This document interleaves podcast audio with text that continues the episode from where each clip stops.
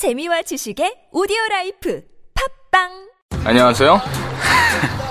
희명고등학교 2학년 정태준입니다. 저는 시사에 관심이 많고 토론도 잘합니다. AI 시대에 인간에게 남는 건 무엇인가? 근데 그런 건 시험에 안 나오잖아요. 그래서 시험 칠 땐 조삼모사 조금 모르면 3번, 아예 모르면 4번 해가지고 찍는데 망했네. 뭐 성적표 보여드릴 땐 좀 죄송하지만 그래도 부모님한테 자랑할 수 있는 건 엄마 아빠들로서 지금까지 담배 안 핀 거? 저는 담배는 피지 않아요. 노담. 제 몸은 소중하니까. 담배는 노답, 나는 노담. 보건복지부.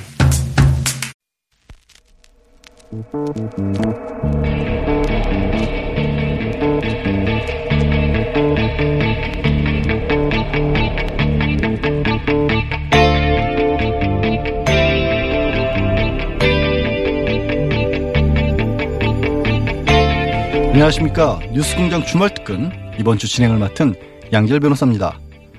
이연동 전 국세청장에 대해 1심 재판부가 무죄 판결을 내렸죠. 이 판결이 어떻게 잘 됐느냐에 대한 평가는 제가 할 수 없습니다. 1심 판결이니까요. 하지만 법원이 판결문을 비공개하기로 한 건 이건 굉장히 이례적인 일입니다. 사실 법원이요 국정원 관련 사건이라고는 하지만 당사자가 신청하지도 않았는데 먼저 판결문을 비공개하기로 한 건 첫 번째 사례입니다.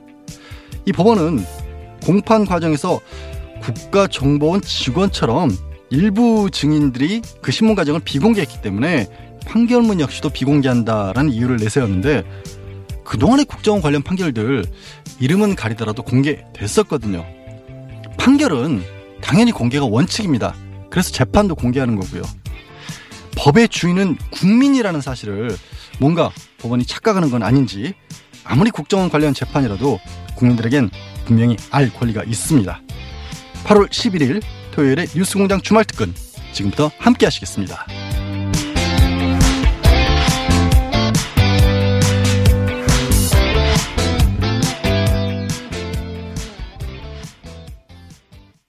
네.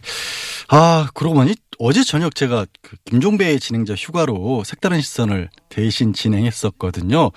11시간 만에 다시 인사를 드리네요. 네. 이번 주 주말 특근은 정의당 이정미 대표 인터뷰로 시작하겠습니다.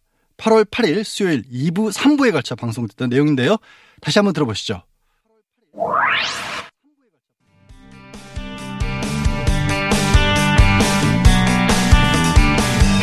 수요일에는 노래가 좀 있었습니다. 네. 어, 그 자리를 저희가 어떻게 메워야 할지, 어, 완전히 메우는 건 가능하지 않을 것 같고, 일단, 어, 소속 정당이었던 정의당 상황을 한번 근황을 들어보기 위해서 정의당 이정미 대표 스튜디오에 오랜만에 모셨습니다. 안녕하십니까? 네, 안녕하세요. 대선 때 스튜디오에 나오시고 처음 나오시는 거죠? 거의? 아닙니다. 그 후에 한 번 별로 저에 대한 존재감이 없으신가 봐요. 네. 어, 근데 전화 연결 아니었나요? 아닙니다. 나왔습니다. 한번. 아, 나오셨군요. 네. 예. 오랜만에 저는 대선 때 사자 오자 할 때, 네. 예. 그때 기억만 생생하고 중간에 나오신 건 기억이 안 나죠? 자, 어, 그 정의당에서 어 인사가 처음 오신 건데 예. 네. 노회찬 대표님 가시고 나서 어 처음 이후로 뉴스공개 처음 나왔으니까 정의당 대표로서 한 말씀 주십시오.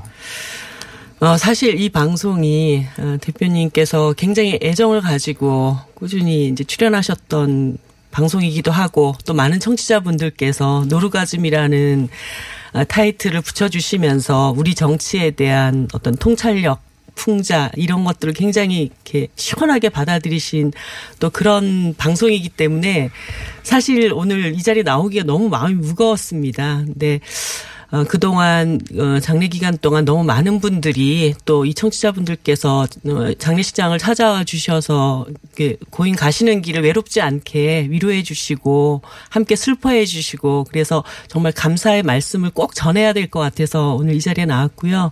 어, 노회찬 대표님의 뜻을 정의당이 잘 이어받아서 어, 그 마음을 하나하나 앞으로 잘 갚아 나가도록 하겠습니다. 몇 분이나 정원하셨나요, 그때? 아, 셀 수가 없어요. 어, 그렇죠. 예, 네. 한, 뭐, 뭐 셀 수가 없을 정도로 네, 숫자가 중요한 것건 아닌 것 같습니다. 네. 자, 그 지지율이 급상승했어요. 지지율이 급상승했고 뭐 여러 여론조사 발표가 있습니다만 어, 최근에 제가 알기로는 자유한국당 지지율을 넘어선 지지율 발표 지지율도 있습니다. 네. 그리고 어, 수도권에서는 20%가 넘어가는 지지율이 나오기도 하고요. 그 노회찬 원내대표가 항상 그런 말 했었거든요. 우리가 제1야당 네. 이 되는 게 목표라고 어, 돌아가신 이후에 어, 그 수치를 달성했어요. 예, 이게 얼마나 오래 유지될지는 정의당에 달린 얘기긴 하겠습니다만. 그렇습니다. 예, 이 수치를 확인하고 계시죠 요즘. 네. 어, 어떠십니까 이런 수치를 보면? 어, 뭐, 어깨가 엄청 무겁죠. 그러니까 다섯 석의 의석을 가진 정당이 이제 소위 15%의 지지율을 얻어서 제1야당의 어, 위치를 갖게 됐다라고 하는 지금 것은 총선하면 2, 등 한다는 얘기예요. 이제 그 사이의 간극, 어, 그 간극을 당의 실력으로 메꿔 나가야 된다라는 굉장히 막중한 책임을 느끼고 있습니다. 그리고 어, 많은 분들이 사실 조문 오셔서 저한테 다 하시는 말씀이 이게 미안하다는 말씀을 그렇게 많이 하셨어요. 어, 어떻게 보면은 당도 그렇고 또 노회찬을 사랑했던 분들이 지켜주지 못했다는 마음들 이런 것이 지지율에 고스란히 담겨 있기 때문에 이제는 그 미안함이 아니라 어, 그 노회찬이 이루려고 했던 정치 어, 늘 사회적인 약자의 곁에 섰고 정의로운 사회를 만들기 위해서 일관된 삶을 살아왔던 그 정치를 정의당이 어떻게 만들어가는가 이 몫으로 저희들한테 또 남겨진 것이죠. 그럼 좀 구체적으로 얘기해 주십시오. 예를 들어서 이 지지를 어떻게 유지하고 혹은 당선을 어떻게 확장하고 혹은 어, 지지자들 공감을 어떻게 얻어서 정책적으로 어떻게 나아갈지 네. 한 번에 다 말씀하기가 어렵겠지만 네, 뭐 예, 간단히 어떤 말씀- 계획들을 세우고 있는지 간단히 말씀드리면 이렇습니다. 사실 어 이 촛불 정권이 만들어졌다라는 거는 대한민국의 굉장히 대변혁과 같은 일이었습니다. 그런데 요 사이에 국민들이 뭐가 일이 좀 요상하게 돌아간다 이런 느낌들을 좀 많이 가지시는 것 같아요. 예를 들어서 문재인 대통령의 소득주도 성장론이라고 하는 것이 어 정책적 방향이 좀 흔들리는 것이 아니냐. 그리고 최근에 흔들려고 하는 시도도 많죠. 네. 최근에 그 네. 삼성 이재용 어, 부회장과 김동연 부총리의 만남의 과정에서도 이 재벌 개혁이 자초되는 것이 아니냐. 음, 특히나. 어, 재판을 앞두고 있는 피의자 이재용에 대해서 면죄부를 주는 것은 아닌가. 이런 것에 대한 여러 우려들이 있습니다. 이럴 때 이 개혁의 방향을 일관되게 어, 잘 견인해 나가고 음. 어, 또 어, 정부 정책에 대해서 제대로 견제할 수 있는 유일한 어떤 어, 대한 야당의 모습들을 견제는 정의당이 많이 합니다만 올바른 방향으로 견제하겠다 이런 말씀이시겠죠. 그렇습니다. 네. 네. 그런 역할들을 제대로 해나가는 것이 중요하다고 봅니다. 견제는 다른 모든 당도. 자유한국당 견제 제일 많이 하죠 사실은.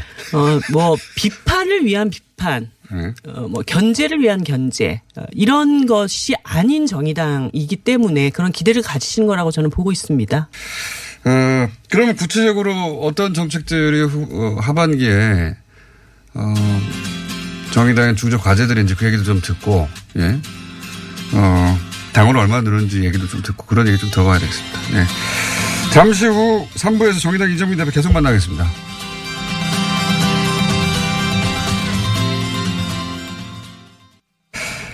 정의당 이정미 대표 만나고 있습니다. 예, 노루가즘 시간이었거든요, 여기가.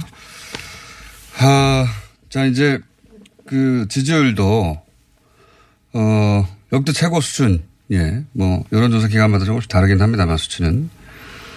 어, 근데 이제 이 지지율은, 어, 노회찬 의원에 대한 그리움 같은 것이 반영된 것이고, 그죠? 죄책감 같은 것도 반영된 것이고. 이 이어지려면은 그 정의당이 할 일이 많지 않습니까? 네. 그 중에서 앞으로 이런 제도적인 그 문제를 꼭 우선적으로 해결해야 되겠다. 중점으로 두고 있는 게 있나, 있나요? 어, 노 대표님 돌아가시고 나서 그 6411번 버스 어, 연설 동영상이 굉장히 화제가 됐었는데요. 정의당이 창당 당시에 네. 대표 수락 연설에서 우리 사회에서 유령 취급을 받고 있는 그 수많은 사람들 그 사람들을 대변하는 음. 정치를 음. 만들어야 한다 이런 네. 얘기를 하신 적이 있습니다. 네. 사실 우리 사회의 다양한 어, 소수자들, 사회적 약자들, 하지만 이 사회에 가장 많은 숫자를 차지하고 있는 사람들을 대변하는 국회의원이 과연 몇 명이나 되는가? 어, 그분들의 목소리를 대신할 수 있는 어, 대의원들이 사실 국회 몇 명이나 있는가 이런 것들을 놓고 네. 봤을 때 어, 그분들을 대변할 수 있는 정치가 제대로 되기 위해서는 선거제도, 이 불합리한 선거제도가 반드시 바뀌어야 그렇죠. 한다. 네. 그래서 노회찬 대표도 그런 말씀 많이 하셨죠. 네. 뭐 지지율 5%라 하더라도 그러면 국회 30명은 15명 들어가 있어야 되는데 우린 5명이다. 네. 예. 그래서 어 그렇게 다양한 민의를 수렴할 수 있는 어, 특히 정치 바깥으로 소외되어 있는 사람들의 민의를 네. 수렴할 수 있는 국회로 만들어 나가기 위한 선거제도 개편이라는 것을 정의당이 가장 중요한 어, 역정 과제로 해나가야 되고 또 그것이 고인의 유지를 제대로 또 실현하는 길이라고 생각을 합니다. 어, 그 연동형 비례대표제나 여러 가지 거론되는데 네. 정의당의 당론으로 정해진 혹시 선거 제도가 있나요? 어, 정의당은 애초부터 연동형 비례대표제도를 실시해야 된다라고 하는 것이 네. 정의당의. 당론이었고요. 연동형 비례대표제가 뭔지. 어, 정당의 정책 정강을 보고 어, 그것에 투표를 하는 것이죠. 그래서 네. 정당의 지지율만큼 의석수를 배분하는 그런 구조가 연동형 비례대표제입니다. 요즘처럼 한 뭐 10% 이상 나오면 300명 중에 그러면 예. 어, 30명의 의석을 이 정당에게는 배분한다. 예. 그런데 그 배분 방식을 뭐 예를 들어서 지역구에서 10석을 얻었다. 그러면 나머지 20, 석을 비례대표제로 예. 그 보완을 해서 30석의 의석을 확보하는 이런 방식으로 진행되는 거죠. 유럽에서는 이런 유사한 제도가 많죠. 그렇습니다. 예. 예. 지금 말씀하신 우리는 왜 10% 지지를 얻는데 의석은 몇 석 안 되느냐. 소선거제 때문에 그렇다. 1등 네. 방법이니까요. 예, 그래서 거꾸로 또 과대대표 되기도 하죠. 그렇죠. 예를 들어서 어 이번 지방선거 경우에는 어 더불어민주당이 이제 전체적인 압승을 했지만 정당 지지는 한 50% 정도가 됐습니다. 네. 그런데 광역시도 의회에 들어가 보면 90%의 네. 의석을 차지를 하고 있어요. 그, 그 다수 정당, 그 소위 이제 지지를 1위 하는 정당이 휩쓸어 가는 경우가 막 네. 그럴 수밖에 없는 게 예를 지금 말씀처럼 51.1% 득표를 하면 49.9% 표를 던진 사람들의 의견을 반영할 사람은 국회 못 들어가는 겁니다. 없습니다. 예, 한 표만 더 얻어도 그렇게 되기 때문에 보통 총선 기간에는 한 천만 표 정도의 그 의사가 사표가 돼버리는 그렇죠. 반영되지 네. 못하는 이런 경우들이 발생하거든요. 네, 그 선거 제도 개혁에 대해서는 노회찬 의원이 지속적으로 말씀하셨고, 어, 또 하나 그 정의당이 당면한 현실적인 문제 중에 하나가, 어, 평야 정의 모임, 네. 교섭단체 지위, 이거 굉장히 신경 많이 썼, 쓰셨는데, 노회찬 첫 번째 원내대표 하셨고. 네. 지금은 한석이 부족해졌지 않습니까? 교섭단체 지위를 잃었는데, 이거 어떻게 회복하나요? 후반기 국회가 굉장히 중요한 민생개혁 입법 과제들도 있고 또 선거제도 개혁이라고 하는 정말 중요한 20대 네. 국회에 저는 거의 사명과 같은 부분이라고 생각을 교섭단체가 하는데 꼭 돼야 되잖아요. 그러려면. 네, 그래서 그 문제에 대해서는 어떤 식으로든지 교섭단체 지위를 회복하기 위해서 지금 노력 중에 있습니다. 그러려면 최소한 한 분의 예, 무소속 인사들 중에 영입하는 방안들을 위해서 노력을 아. 하고 있습니다. 그게 쉽지는 않다는 보도가 지지난주까지는 있었는데 지난주까지인가요? 예. 네, 뭐, 뭐 이야기가 진행 중이긴 합니까? 예, 그렇습니다. 네. 뭐 쉬운 일은 아니지만 또 반드시 해야 되는 일이라고 생각하고 노력해 보고 있습니다. 한 가지만 더 여쭤볼게요. 어, 이 문제는 이제 김경수 지사가 소환이 되고 또 한 번 소환된다고 하면서 그리고 특검도 이제 시간이 얼마 남지 않았기 때문에 점점 언론 보도가 많아질 것 같은데 어, 그러니까 허위범 특검팀 관련해서 네. 우선 심상정 김종대 의원도 피의자 신분으로 조사하겠다는 입장을 초기에는 보였었지 않습니까 특검이? 네, 어, 노 대표님 상중에 그런 발표가 나서 저희들이 굉장히 이 문제에 대해서 강력하게 대처하겠다라고 입장을 냈습니다. 그리고 나서 곧이어서 허익범 특검이 어, 피의자 신분으로 조사하겠다라고 하는 그런 것은 아니고 음. 수사에 협조해 달라고 하는 요청이었다 이런 식으로 말을 또 바꿨어요. 그리고 실제 그 근거 자체가 드루킹의 SNS에 남긴 글 하나를 가지고 뭐 마치 엄청난 어떤 음모가 그 뒤에 있는 것처럼 이렇게 발표가 됐던 것인데요.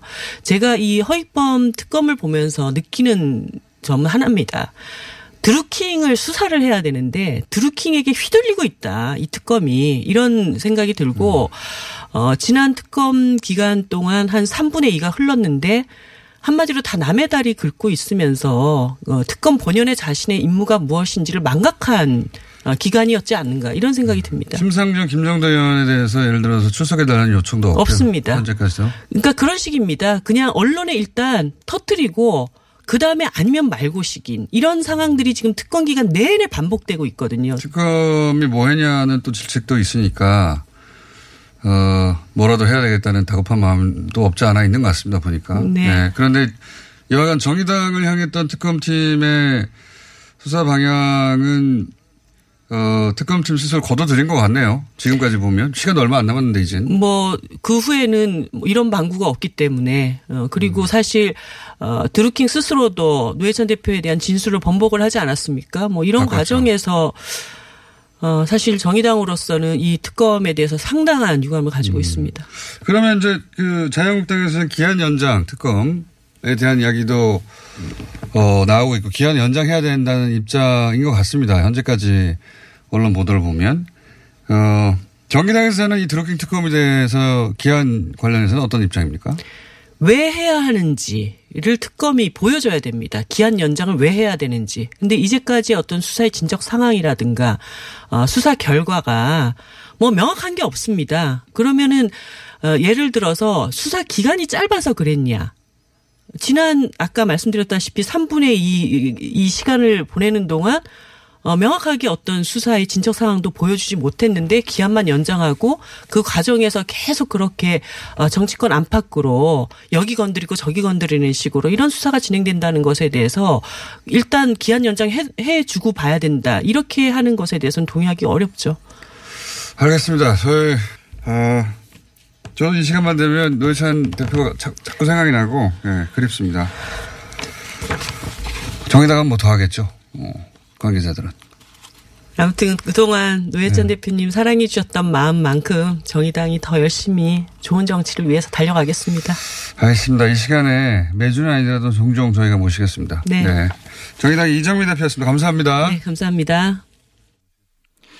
예, 웬만한 이 일에는 끄떡 따르는 공장장인데 참 공장장의 웃음소리가 착잡하게 들리기는 정말 드문 일이죠. 정의당 이정미 대표와 함께 고 노회찬 대표의 노르가즘 코너를 추모해보는 시간이었습니다. 애청자분들께서 문자 메시지로 게시판으로 많은 의견들 주셨어요. 끝자리 번호 0888 쓰시는 애청자님은 노르가즘 시간에 이정미 대표님 목소리 들으니까 노 대표님이 더욱 사무치게 그립습니다. 정의당에 입당한 소식 들려주는 애청자님도 많았네요. 핫썸머님, 날씨 좋아님, 정의당 입당합니다. 정의당은 되었어요. 라는 문자들 보내주셨습니다. 7036번님은요, 전 50대 버스기사, 노동자입니다. 이번에 당원비 납부, 정의당원이 되었습니다. 정의당원답게 더 올바르게 살겠습니다. 라고 보내주셨습니다. 저도 문상 갔을 때 이정미 대표 뵀거든요. 몸과 마음이 너무 힘들어 보이셔서 참 안쓰러웠던 기억이 나는데요. 자, 노회찬 대표 그래오는 마음들이 같은 마음이겠죠. 노르가즘 시간 더욱더 그런 것 같습니다. 네, 주말 특근 두 번째로 준비한 순서는 최백은 건국대 경제학과 교수의 이 가칭입니다. 그러니까 경제라는 코너 8월 8일 수요일 3부에 방송했던 내용이라네요. 다시 들어보겠습니다.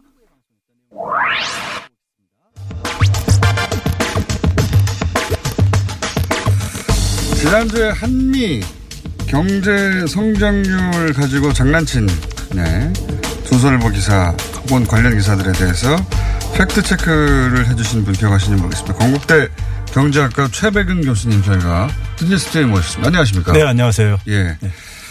어, 그때 한번 스튜디오에 직접 모시고 안 그래도 저희가 경제 코너가 지금 없어져가지고 예. 예. 어, 경제 고정 코너를 만들게 만들어야 되는데 이제 고정으로 나오실 분을 정해야 되거든요. 못 정하고 있었는데 교수님을 한번 스튜디오를 모신 다음에 할까 말까. 예, 뭐 테스트 받는 거군요. 근데 전화 연결됐을 때, 어, 다시 들어보셨는지 모르겠는데 교수님이 그러니까를 그렇게 말씀, 많이 말씀하셨어요. 그러니까, 그러니까, 그러니까. 제가 좀 이렇게 마음이 좀 급해지면은 예. 그런 말버릇이 좀 있는데 예. 그날 작가하고 약속한 시간보다 조금 이게 당겨졌었어요. 예. 그래서 제가 이동 중이었었는데 예. 갑자기 버스에서 내려가지고 아, 버스에서. 카페로 급, 예, 급히 들어가서 방송하다 보니까는 더 마음이 예. 급했던 것 같아요. 변명입니다. 그렇다고 그러니까는 수십 번 하실 필요는 없지 않습니까? 서너 번만 하셔야지. 자, 그래서 그 혹시 방송 제자들이 듣거나 혹은 주변에서 듣고 뭐라고 하지 않대요? 그러니까 너무 많이 했다고?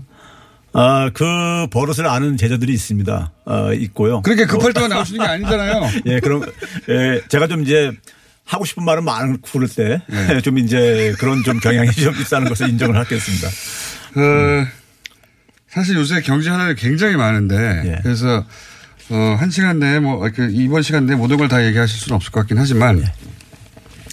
최근에 이제 그 소득 주도 성장론에 예. 대한 어, 결국은 그, 초, 그 지금 최저임금 이야기도 소득 주도 성장을 위한 모델 속에서 최저임금을 올려줘야 된다라는 문제의식 때문에 이제 이런 정책이 나온 것이고 그래서 그러다가 자본이 나오고 뭐 반발도 있고 물론 뭐 지지하는 사람도 있고 그렇지 않습니까? 근데 근본적으로는 소득 주도 성장이라고 하는 정책이 가진 방향성 때문에 나온 거 아니겠습니까? 예, 이 소득 주도 성장론에 대해서는 어떻게 생- 이게, 이게 무엇이고 어, 어떻게 생각하시는지 그리고 그 비판론에 대해서 실패했다 인정해라 이런 이제 이야기도 보수 경제지나 또는 뭐 보수 정당에서 나옵니다. 소득 경 소득 주도가 실패한 거 아니냐 이미 우선 소득주도 성장론이 무엇이고 그 실패했다는 얘기에 대해서 는 어떻게 생각하십니까? 경제를 우리가 이렇게 구분할 때 여러 가지 기준으로 구분할 수 있겠지만요. 한 가지 구분 방식이 이제 내수하고 예. 그다음에 수출 이렇게 나눌 수가 있는데 에, 우리가 우리나라 경제가 언제부턴가 이제 그러니까 내수가 굉장히 취약해지고요. 예. 수출에 이제 목을 매는 이런 이제 경제 구조가 됐거든요. 예. 근데 이제 이 수출에 목을 매는 경제 구조가 치명적인 약점이 있어요. 세계 경제 환경이 안 좋아지게 되면은 직격탄을 맞습니다. 수출할 것이 줄어들겠죠. 그렇죠. 예. 특히 이제 그게 이제 글로벌 금융위기 이후에 예. 그게 이제 상시화 돼 버렸죠. 서브프라임 이후로. 예. 그러다 보니까 이제 에, 성장률이 이제 급감하면서 급감하면서 결국은 이제 그러니까 우리가 어, 수출에 의존하다가 수출이 어려워지면은 결국은 눈을 돌릴 수 있는 데가 내수뿐이 없는 거거든요. 음, 수출이 막히면 어떡할 거냐? 그렇죠. 예. 그 상황 속에서 내수를 결정하는 것은 결국은 이제 가계 소비가 이제 가장 중추적인 역할을 예. 할 수밖에 없습니다. 비중으로 보나 어 성격으로 보나요. 근데 이제 가계 소득이 굉장히 이제 그동안에 우리가 어 둔화돼 왔었단 말이에요. 그러니까 경제. 성장률보다도 더 그러니까는 밑돌 정도로 음. 장기간 이게 진행되다 보니까는 아, 국가 경제 성장률 평균보다 가계 소득 가계 성장률이- 소득 증가율이 훨씬 더 낮았었죠. 아, 그게 그래요? 수십 년간 진행됐죠. 그러니까, 그러니까 건보습은 증가하는데 가정들은 더잘 살게 되는 게 그러니까 대다수 아니- 서민들은 네. 어, 경제 성장을 피부로 못 느끼는 이유가 음. 바로 거기에 있었던 것이죠.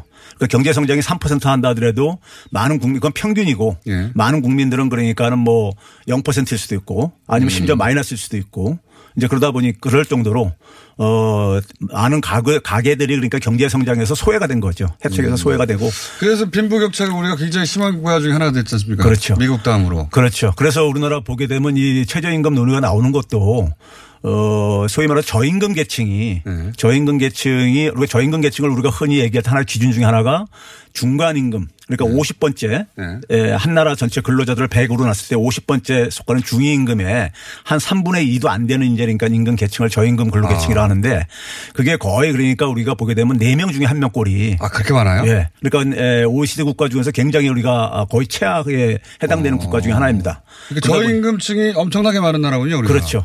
그러다 보니까는 이제 에, 가게가 소비를 하고 싶어도 소득의 여력이 없다 보니까는 소비를 할 수 없는 이런 상황이 되고 그러다 보니까 결국은 내수를 강화해야 된다는 것은 제가 볼 때는 뭐 진보 진영을 떠나서 보수 진영도 이것은 반대할 수가 없는 겁니다. 사줄 사람이 있어야 되니까요. 예, 그렇죠. 그래야지만 기업도 투자를 할 수 있고 그런 거니까요.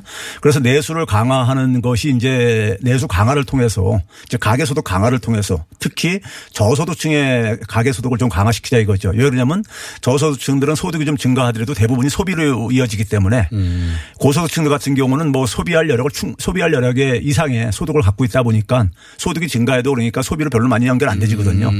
그래서 특히 저소득층의 소득을 좀 강화하는 것이 사회 양극화를 해- 해소하는 이런 걸 떠나서 어, 경기를 부양하기 위해서 경제 경제 체질을 좀 강화하기 위해서는 필요하다는 이러한 사고에서 이제 출발한 것입니다. 소득주도 성장론이라는 것은요. 이 소득주도 성장론 같은 경우에는 우리나라 어에서 처음 나온 이 어떤 뭐 성장론이 아니라 학자들 사이에서는 이런 얘기가 몇 년 전부터 꾸준히 나오지 않았습니까? 그렇죠. 근데 이게 지금 일부 학자들이 네. 일부 전문가들이 그러니까 어디서 뭐 득- 득보잡 취급하는 사람들도 있는데 네. 그건 제가 볼 때 그분들이 참 무지에서 비롯된 겁니다. 그러니까 우리나라가 보게 되면은 무식하다고 해주십시오. 예, 우리나라 우리나라가 보게 되면은 이 경제학계 보게 되면요 네. 굉장히 좀 보수적이에요. 음. 그러니까 경제학에도 이제 스펙트럼이 굉장히 다양합니다. 이론적인 게요. 그런데 이제 미국에서 이제 공부하신 분들 대부분이 차지하고 있고 네. 미국에서 특히 굉장히 보수적인 경제학 쪽으로 공부하신 분들이 대다수를 구성하고 있어요. 그래. 그, 그걸 무슨 학파라 그럽니까? 그게 이제 뭐 소위 말해서 이제 우리가 주류 경제학 뭐 이렇게 얘기를 하고 하는데 신고 전파 경제학이라고 좀 전문적으로 이렇게 얘기하고 그러는데 네. 아, 좀, 잠깐만요. 신고전 아파요? 예. 어디 가서 아는 척하고. 신고전 근데 이제. 이분들은 이제 그러니까는 사실 이 소득주도 성장론의 원래 명칭은 이제 임금주도 성장인데 예. 소위 말해서 이제 에, 이분들 중에 일부는 케인즈조차도 그러니까는 어, 빨갱이 취급하시는 분들이 많아요. 아. 네, 근데 이렇게 좌파에서는 굉장히 기분 나쁜 얘기죠. 네. 케인즈를 에, 좌파 취급하게 되면요. 네. 케인즈도 빨갱이. 예. 알겠습니다. 그러다 보니까는 어, 이 케인즈류의 그러니까는 입장들을 그러니까 발전시킨 이 학파들을 가지고 이제 포스트 케인즈 학파라 그러는데 예. 이 포스트 케인즈 학파가 사실은 오래전부터 주장했었던 네. 어, 이론인데 기본적으로 이제 기본적으로 우파에서 나온 경제 이론이네요. 그렇죠. 예. 네. 예. 그러니까. 우리가 이제 세- 세계 대공황을 경험하면서 네. 그러니까 열 번 하셨습니다, 지금. 밖에서 세고 있거든요. 아, 그렇군요. 우파에서 애초에 나온 것이다. 예. 이론적 배경도 그렇고. 예. 그래서 이게 듣보잡들이 어느 날 만들어낸 게 아니다. 그렇죠. 예. 예. 그러면 이제 그 그래서 그 현 정부가 그런 문제의식을 가지고 그 소득 조- 주도 성장의 정책을 펴기 시작했어요. 네. 근데 1년 만에 어 그러면 소득이 늘고 소비도 늘어서 경제 성장을 견인하고 있는 거냐? 그 실패한 거다. 폐, 폐기해라. 이런 주장에 대해서 어떻게 보십니까? 아, 저는 동의할 수 없고요. 네. 어, 최소한 절반의 성공은 했다고 보는데요. 예. 이제 기본적으로 소득주도 성장은 하나의 목표이고요. 예. 그걸 달성하는 수단으로서 두 가지를 제시했죠. 정부가요. 하나는 공정경제고요. 예. 또 하나가 혁신성장입니다. 예. 근데 이제 공정경제는 어느 정도 이제 그러니까 우리가 성과를 지금 이제 만들어내 가고 있는데 예. 혁신성장의 성과가 안 나오, 조금 지금 아직 안 나오다 보니까는 예. 이게 좀 그러니까 우리가 공정경제가 왼발이라고 한다면 제가 비유할 때 공, 에, 혁신성장은 오른발이고 예. 소득주 성장은 이제 몸통인 겁니다. 그러니까 아. 몸이 앞으로 움직이려면은 왼발 오른발이 이제 교대로 앞으로 나가야 되는 거거든요. 예. 근데 이제 혁신 성장의 성과가 안 나오는 상황 속에서 네. 이제 왼발인 공정 경제만 가지고 음. 이걸 이제 그러니까 앞으로 나가려 하다 보니까는 좀 일부 분야에서 이제 무리가 혁신 생기는 성장은 왜 성과가 안 나오는 겁니까? 혁신 성장은 어현 정부가 이거는 그러니까 제가 볼 때 청와대 경제팀이 혁신 성장에 대한 기본적인 그 아이디어는 좀 빈곤했던 것 같아요. 음. 그리고 그러다 보니까 이걸 관료들한테 맡기게 되고 그러다 보니까 관료들 같은 경우 과거 이제 보수 정부에서 했던 것을 하던 걸 거의. 재탕 삼탕 이렇게 하다 보니까는 에, 과거 보수 정부에서 혁신 성장이 성, 성공을 못한 이유에 대해서 근본적인 성찰 없이 그걸 다시 재탕 삼탕 하다 음. 보니까 성과가 지금 안 나온 것 같습니다. 그러니까 정책 방향성에는 동의하시고 그리고 모델에도 동의하시는데 구체적 어, 실현 방향에 있어서는 예. 이런 걸 해본 적이 없다 보니 예. 과거 방식대로 그대로 하고 있는 거 아니냐 관료 사회에서 네. 이런 문제의식이 있으신 것 같고 네. 그래서 뭐 1년 만에 이걸 실패다 하고 뒤집는다든가 이런 건 말이 안 된다고 보시는 거네요. 어, 그렇죠. 그러니까 이 공정 경제를 예를 들어서 최저임금 인상을 네. 하려면은 이제 그러니까는 최저임금 인상에서 수혜를 받는 계층들만 문제가 아니라 그 위에도 계속해서 영, 영향을 받을 수밖에 없어요. 그러니까 이제 산업 생태계가 굉장히 그러니까 우리가 활력을 가져야 되는 것이고 그래서 이제 혁신 성장이 성과가 안 나, 나오기 전까지는 오히려 그러니까는 저소득 계층들한테 직접 소득을 재분배하는 것이 음. 오히려 더 그러니까는 바람직하다고 봐요. 그러니까 최저임금 인상을 하게 되면 그 위에 임금 계층들과 다 이제 영향을 미치다 보니까는 이게 이제 그러니까 을과 을의 이제 문제도 이제 생기게 되고 예. 예, 그러다 보니까는 혁신 성장에 나오는 같은 경우 그런 그렇죠. 거죠. 예. 성과가 나오는 것에 좀 어, 따라서 좀 보조를 맞춰 가지고 보조를 맞춰가지고 진행하기 위해서는 그 기간 동안에 오히려 그러니까는 정부가 직접 소득을 재분배하는 방식으로 음. 하는 것이 저는 더 어, 효과적이라고 봅니다. 그러니까 이 소득 문제에 대해서 왜 세금을 쓰냐라는 비판도 있는데 그게 아니라 그 정책 수단을 써야 된다고 말씀하시는 거네요. 그렇죠. 그런데 이 아까 그 신고전 학파라고 제가 중간 중간에 좀 뭔가 어디 가서 아는 척할 수 있게 예. 신고전 학파라고 하셨지 않습니까? 어, 그게 미국, 미국에서 경제를 배웠고 그 중에서도 가장 보수적인 시각을 가지고 있고 그분들이 국내에 들어와서 대부분 이제 어, 경제학의 주류 예. 패러다임을 만들어 왔고 오랜 세월 그분들을 신고전 학파라고 부른다고요? 그렇죠. 예. 왜 신고전 학파죠? 그러니까 이제 고전학파를 소위 그러니까 고전학파의 new 버전인 거예요. 네. 근데 고전학파 하게 되면 사실 이제 아담 스미스부터 시작하는 스미스계. 소위 이제 시장주의자들인 거죠. 시장, 경제를 시장에 맡겨라 시장에다 이거 아닙니까? 맡겨라. 예. 보이지 않는 손에 맡겨라. 예, 그렇죠. 예. 예. 거기서 조금 더 발전한 겁니까? 이제 그걸 이제 시대 변화에 맞게끔 네. 좀 이제 에, 업그레이드 시킨 건데 기본적인 에, 논리는 이제 거의 비슷합니다. 어, 시장에 개입하지 말라. 예. 정부는. 예. 그 기본 입장인 학파가 우리나라에 주입니까? 예. 퍼센트로 따지면 얼마입니까? 에, 경제학 그러니까 어뭐 유수 대학의 네. 경제학 교수들 중에서 한 95% 이상은 아마 미국 박, 경제학 박사일 겁니다. 그렇군요. 네. 신고전 학파. 시카고. 뭐 시카고뿐만 아니라 미국의 대부분 대학들이 사실 네. 시카고 예, 그렇습니다. 학파는 뭐죠? 제가 뭐 들어봤는데. 시카고 학파가 이제 바로 지금 말씀하신 신고전 학파의 본산지이기도 하죠. 그래요? 예. 신고전 학파 이꼬르 신, 어, 시카고 학파 어디 가서 척. 이게 우리나라 주류인데 이건 이 모델은 이제 가- 갔어 실패야. 우리나라 경제 관료들이 많이 나온 위스콘신 대학 같은 데서 바로 이제 그런 데입니다. 위스콘신 대학이요. 예. 위스콘신 대학에 나온 거기 얼마 전에 뭐 유승민의 예, 뭐 유승민 습지라든가 전 그다음에 뭐 저기 그 저 구속, 안종범 구속된 예, 네, 안종범 안종범 경수라든가 그분들이 뭐 이런 그- 분들 그 학파죠. 예. 네. 위스콘신 대학을 나온 분들이 다 그런 건 아닙니다. 예. 거기 나온 분들 중에 그런 분들이 있다. 근데 거기도 역시 신고전 학파예요. 예. 이런 거 좋습니다. 반면에 그럼 지금 말씀하신 어, 이런 소득 주도 성장론에 대해서 폴 크루그먼 교수 여기 지지하더만요. 보니까 유명한. 예. 이, 이 파는 뭐라고 부릅니까? 아, 그 이제 에, 미국에서는 그게 이제 일종의 케인즈 학파들인데요. 케인즈 학파요? 예. 케인즈 학파들인데 폴 크루그먼은 이제 케인즈 학파의 한 어, 부류지요. 한 부류입니까? 예. 네. 그러다 보니까 중요한 사람입니까? 어, 뭐, 저기, 미국에서 굉장히, 유명한데. 예, 미국에서 영향력 있는 경제학자 중에 한 명이죠.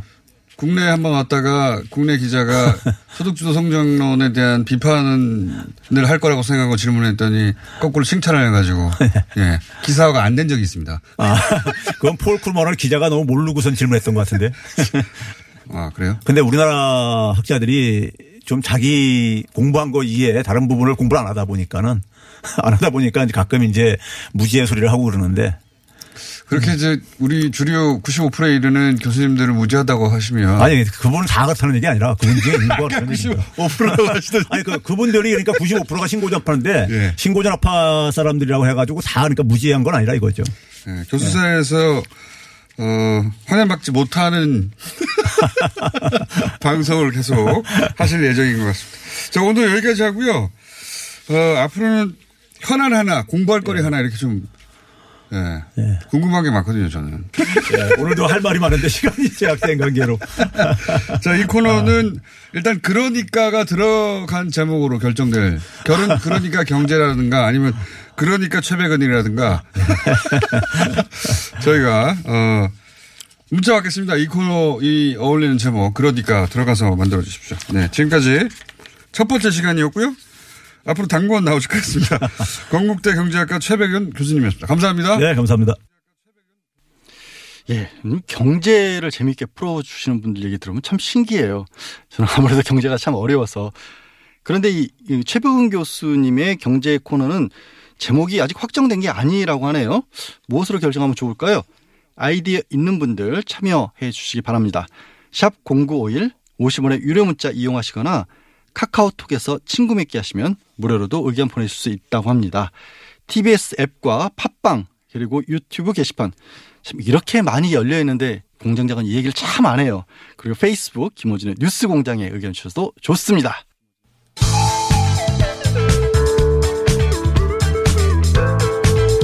뉴스의 깊이가 다릅니다. 최고의 뉴스 생산자 김어준입니다.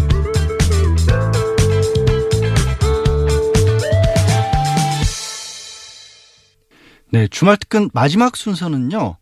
들을 때마다 귀가 쫑긋해지는 북한 바로 알기 코너로 준비했습니다. 이 북한에도 배달 문화가 있다고 하죠. 8월 8일 수요일 4부에 방송됐던 내용 다시 들어보시겠습니다.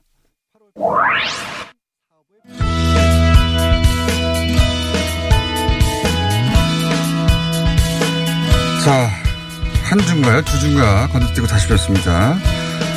어, 북한 있는 그대로 보자. 강민희 기자님 나오셨습니다. 안녕하십니까? 네, 안녕하세요. 네, 오늘 굉장히 멋진 옷을 입고 오셨네. 그 스타일이 네. 예, 어, 특정 뭐라고 이게 제가 브랜드명을 말해도 되는지 모르겠네. 규정을 몰라서 특정 브랜드의 스타일이라고 불리는 우와. 스타일이에요.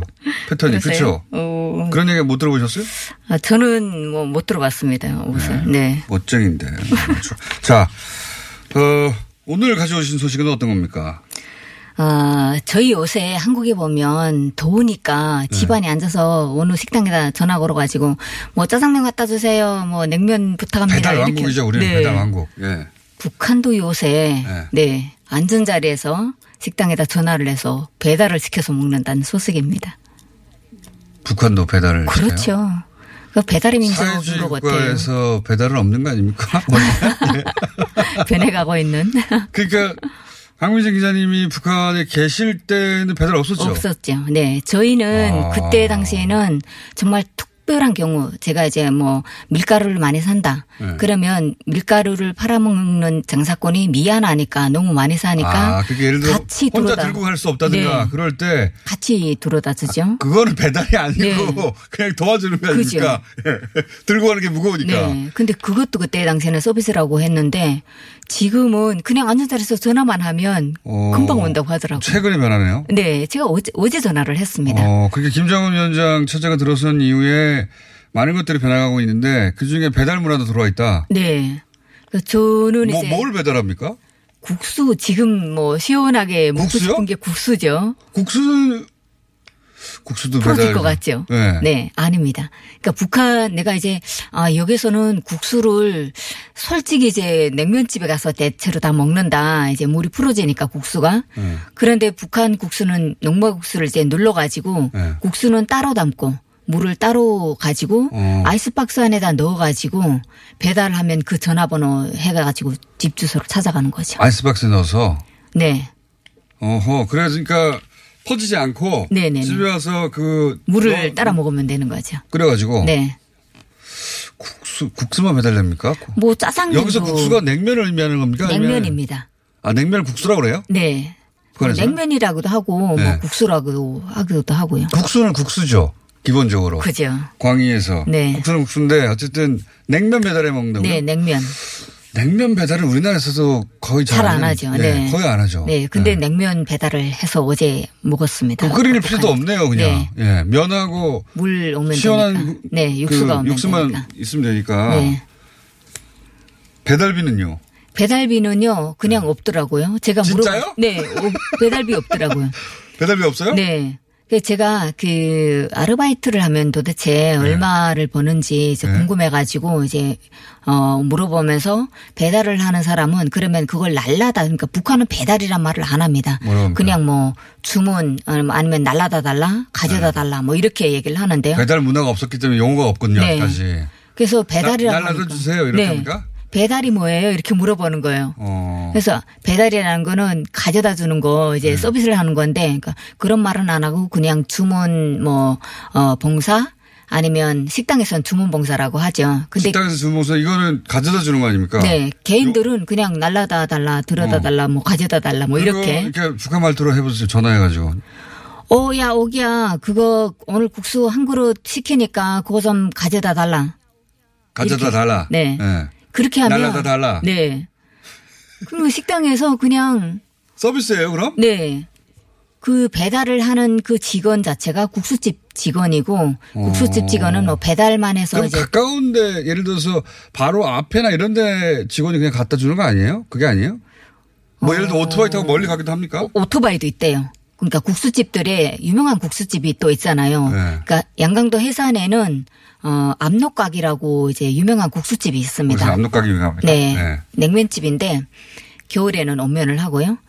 이 집들에서는 이제 여름 같은 때는 좀 사람이 많이 몰리니까 주문도 이제 한쪽으로 받잖아요. 그러면 오토바이로 이제 배달을 해준다고 어, 하더라고요. 배달을 확실히 배달인데. 네. 오호. 근데 그걸 돈을 안 받는다고요? 네. 돈이 없답니다. 그러면 그거 왜 줍니까? 돈. 그러니까 일단은. 예. 네. 그러니까 사실 한국은 핵가족이잖아요. 이렇게. 네. 그런데 북한은 대가족이에요. 그러니까 아. 한번 주문을 하면 네. 세 그릇 네 그릇 이상이 기- 기본이. 네 보통이거든요. 그러니까 많이 나간다는 의미에서 식당에서도 많이 사 먹으면 가격을 다운했으니까요. 그 참. 그래서 그러면 냉면 말고는 또 뭘 배달합니까? 뭐 짜장면도 있고요. 아, 북한에서 짜장면 있어요? 네, 있어요. 남쪽하고 똑같은 짜장면입니까? 어, 제가 한국에 와서 짜장면을 봤는데요. 네. 어, 한국 짜장면은 뭐 짙은 밤색이 막 나는 그 예, 소스를 예, 예. 붓잖아요. 북한은 그냥 좀 노릇기르한 그런 소스거든요. 그러니까 뭐 한국 소스는 모르겠는데 양파도 막 들어가잖아요. 예. 북한 소스는 어떤 게 들어가냐면 감자하고요. 예. 그다음에 어 된장이 좀 들어가고 근데 그거 다른 음식인 것 같은데 그러면은 거기서 짜장면이라고 불러요 그거를? 네, 그걸 짜장면이라고 하죠. 아 그러니까 짜장면이랑 명칭이 똑같이군요. 네, 똑같아요. 짜장면 집이에요. 오. 그러니까 식당 하지 않고 짜장면집 아 이렇게 중국집을 짜장면집이라고 불러요? 중국집이라고 안 하고요. 그냥 네. 짜장면집 이렇게 불러요. 짜장면만 파는 건 아닌데 네. 다른 중국집도 있긴 있는데 그걸 그냥 짜장면집이라고 네, 대- 네, 네. 대 표 음식이 짜장면이어서 근데 들어가 보면 소스가 완전 다르네요. 달라요. 짜장면이 아닌데 그거는. 그 평양에서도요 네. 짜장면을 만들어 파는 게 아마 북한에 있을 때 봤던지 그 소개를 해줘요. 이제 네. 감자에다가 뭐 된장도 좀 들어가고요. 근데 여기에서는 양파 뭐 소스가 뭐 들어가는지 색깔 자체가 좀 다르지. 짜장면 배달은 기본이죠 어쨌든. 그리고요. 또 뭘 배달합니까? 아 그리고 아이스크림이요. 아이스크림을 배달해줘요? 네. 그러니까 아이스크림은 재밌다 이거. 네, 어떻게 하냐면요. 네. 아까처럼 막 국수 배달처럼 아이스박스 안에다 넣는데 한국은 개개 포장으로 다, 다 비닐에다 이렇게 하잖아요. 네. 북한은 아이스크림을 만들 수 있는 그 어, 알루미늄 그, 그 본체가 있어요. 네. 그 안에 이제 그 물을 넣어서 이제 얼리거든요. 샤베트처럼 만드는 거구나. 네. 예. 그걸 예. 그 어, 알루미늄 각채로 가지고 가요. 그걸 아이스박스에 아. 다 착착 이렇게 쌓아서 가지고 가서 아이스크림 틀을 잡는 곽이 있고 네. 그 곽채로 들고 와가지고 쭉 네, 뽑아주니까 뽑아서 주, 그거든요. 아이스 깨끼인데 네. 그 옛날에 그렇게 하는 거죠. 그 아이스 그걸 그 아이스크림이라고 네, 부릅니까? 아이스크림. 아이스크림 다섯 개 갖다 주세요. 그럼 와가지고 다섯 개. 네. 아이스크림도 배달을 하네요. 또 뭘 배달합니까? 뭐 여러 가지가 있겠죠. 뭐 집에서 순대 먹고 싶은데 순대. 네, 나가기는 뜨거우니까 요새 뭐 북한도 엄청 뜨겁다고 하더라고요. 그러니까 낮에 나가기 싫으니까 그냥? 식당에다 주문을 하는 거죠. 좀 가져다 달라고. 거의 모든 음식은 네. 그 가게가 규모가 좀 되면 배달을 해주는 문화로 그렇죠. 바뀌고 네. 있다. 그러니까 개인이 에, 나 국수 몇 그릇 한 20그릇 30그릇 파는데 배달해달라면 혼자니까 배달을. 못하지만 네. 식당 같은 규모에서는 무조건 해준다고 하더라고요. 아, 그거 처음 듣는 얘기입니다. 네. 최근에 트렌드인 거죠. 굉장히. 네. 저희가 있을 때는 네. 뭐 시켜서 뭐 그러니까 누가 가면 갔다가 오면서 사가지고 오라 이러면 이랬지. 배달이 아니죠. 네. 심부름이에요. 그렇죠. 근데 지금은 철저하게 식당에서 서비스로 이제 배달을 해주는 아, 거죠. 최근 몇 년 사이에 급속하게 어. 한 2, 3년 사이인 것 같아요. 근데 그게 음식 한두 가지가 아니라 웬만한 건 점점 점점 네. 그렇죠. 아이스크림까지 하는 거니까. 네. 대부분 라면이 있어요 혹시? 라면이 있습니다. 북한산 라면도 있고요. 네. 아참 있다는 말씀하셨는데 네. 라면도 배달합니까 혹시? 라면도 뭐 배달을 하는지는 제가 구체적으로 조사는 못 해봤지만 가능하면 하지 않을까요? 북한산 라면은 한국산 라면보다 불는 속도가 좀 더딥니다. 감자 전분이 들어가 가지고요. 순대는 우리랑 북한이랑 맛 차이가 좀 있죠. 아, 네, 좀 다르죠. 예, 북한 순대는 어, 일단 쌀이 들어갑니다. 네. 쌀이- 쌀순대는 남한에도 있긴 한데 어쨌든. 네, 쌀, 그다음에 시래기, 시래기요? 그다음에 시래기가 들어가죠. 시래기가 순대 들어가요? 네, 배추. 네, 네, 배추 네. 시래기가 들어갑니다. 그러니까 쌀하고 시래기하고 어, 그다음에 뭐 내장 예, 썰어서 나머지 피랑 들어갔네. 이렇게 섞어서 시래기가 처- 들어간 건 처음 들어갔네요. 네, 시래기가 들어갑니다. 맛있어요? 맛있어요. 혹시 남쪽에서 북한 방식으로 만드는 그 순대집 보신 적 있어요? 먹어보고 어, 싶은데. 북한 형식으로 만드는 게 신해주 뭐 찹쌀 순대라고 제가 네, 이제 네. 먹어보셨어요? 우동 뭐 제가 같이 다 먹어봤는데 아니에요? 아니더라고요. 네. 죄송합니다. 신주 찹쌀 순대 하시는 분들 신대집 방식이 좀 다르다네요. 오리지널하고는 좀 다르겠죠. 짜장면도 다르고 네. 어, 감자 된장을 넣는다 이거죠. 네. 그건 짜장면이 아니고 된장 비빔면 같은 거 아닙니까? 아니에요. 그냥 짜장면이라고 하거든요. 탕수육 이런 거 있습니까? 탕수육은 네. 없는 것 같아요, 제가. 짬뽕은요? 짬뽕도 저는 들어 못 봤습니다. 그러면 그쪽 짜장면집하고 남쪽 중국집하고 거의 똑같은 게 뭐, 뭐가 있습니까? 그냥 짜장면하고 이건, 그건 그 내용이 틀린 것 같고 이름 밥 똑같지만. 같은 거 있잖아요. 예. 밥을 밥이요? 네, 그 비빔밥? 뭐 어, 비빔밥 같은 거그 해서 볶음밥 네, 해가지고 그거는 이제. 있죠. 그건 전 세계가 거의 비슷하거든요. 그거 외에 요리 차원에서 비슷한 건 없어요? 어, 비슷한 게 중국집으로 보면 이거 다음 주에 하죠. 이거 재밌을 것 같아요. 같아요. 네. 음식 이야기. 강민식 기자였습니다. 감사합니다. 네, 고맙습니다. 내일 뵙겠습니다. 안녕! 예, 북한 주민들이 음식을 배달해서 먹는다는 일 참 신기하게 들리죠. 역시 남북한은 한민족이 맞습니다. 예, 그러고 보니까 4월 27일 정상회담 때 이미 평양에서 냉면 주문해서 남쪽에서 먹었잖아요. 배달을 이미 했었습니다. 아, 남북이 배달도 서로 할 수 있는 날 금방 올 텐데 이 이런 얘기가 신기하게 들리는 이유는 70년 동안이나 분단이 돼서 살다 보니까 남한과 북한이 서로를 너무 모르고 살기 때문이 아닌가 싶습니다. 뭐 그래서 특히 이 뉴스 공장이 북한 바로 알기 코너가 정말 유익하고 소중한 시간이겠죠. 그런데 공장장이 남북 간의 연애 스타일 비교에도 관심을 두고 있다고 하는데 이건 알아서 뭐 하려고 하는지 모르겠네. 예, 아무튼 많이 기대해 주십시오. 평양에서 열리는 국제 유소년 축구대회 강원도와 연천군의 유소년 선수들이 어제 육로를 통해 북한을 방문했습니다. 이 통일부가 선수단과 취재진 그리고 참관단을 포함해서 모두 151명의 육로를 통한 방북을 승인한 건데요. 많은 행사가 이어지고 있긴 하지만 100명이 넘는 대규모 인원이 그것도 육로를 통해 북한으로 방문한 것은 현 정부 들었어도 이번이 처음이라고 하네요. 그리고 오늘은 서울에서 남북 노동자 통일 축구 대회가 또 열립니다. 남북 민간 교류의 확대 정말 반가운 일이 아닐 수 없겠죠. 아, 그러면 뉴스공장 북한 공개 방송도 뭐 조만간 가능하지 않을까요? 어, 틀림없이 가능하리라고 믿고요.